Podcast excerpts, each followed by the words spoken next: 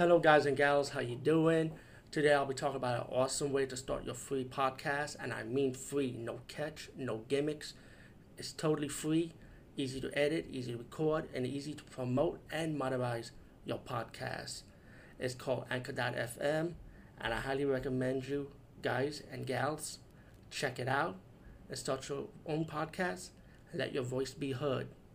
And also, don't forget to listen to Wild Dork Podcast and tell them that I sent you and that you have it from me. So you get more people to join Anchor.fm.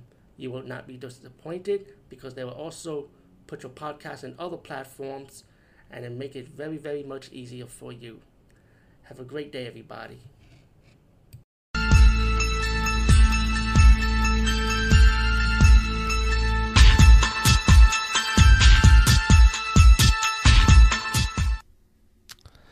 Hey guys and gals, today I'll be talking about the sequel to Tidbits of Terror, Tidbits of Terror 2. And um, this one, I would say, is a little bit more of an improvement from the first movie, so yeah, totally makes up for it. But like I said, one thing I like about the first movie, and it's the same thing I would say for the second one, is the segment with our horror hostess. And actually, I mentioned it, she's a succubus named LeiLuna, Defender of Darkness, played by Jamie Leah she's one to watch out for because her charisma and her slick style of doing the horror hosting for these two movies was really well done. And this time, her segment in the sequel is that she got she's she wanted a roommate and she got a roommate that's a guy, but the guy ended up turning invisible and he disrespects her privacy.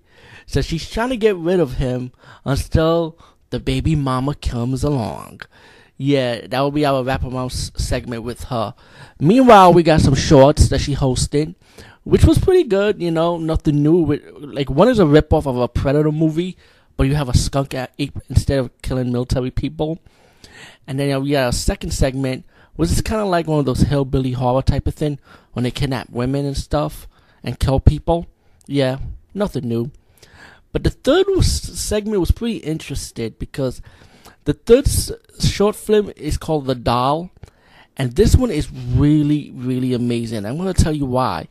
Because if this guy, if this is one of his older shorts, then it shows. But if this is something like new he did like in 2000, let me say how amazing it is because it looked like it was shot in the 50s, like the black and white era of the 50s, because you can see the 50s car, the outfit that the two guys were wearing, and the environment with the couch and even the glass was like from the 1950s.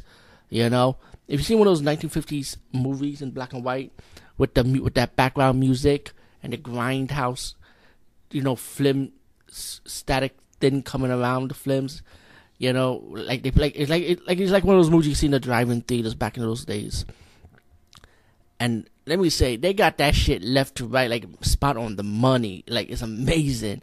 But the, that segment was about some guy. He killed a man, and uh, and a witness was a girl. The guy decided to kill the girl, but then the doll that the girl was carrying ended up hunting the guy in his visions and stuff. So everywhere he runs, he sees that doll.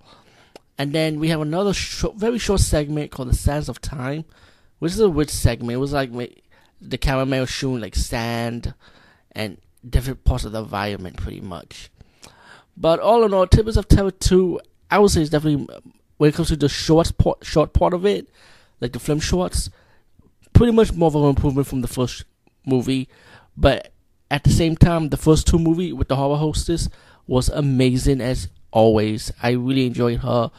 I really enjoyed looking at her, man. I, I'm surprised they did a standalone movie just with her in it, like at least a 30 minute movie series with her because she is that entertaining as a horror hostess. I really enjoyed it.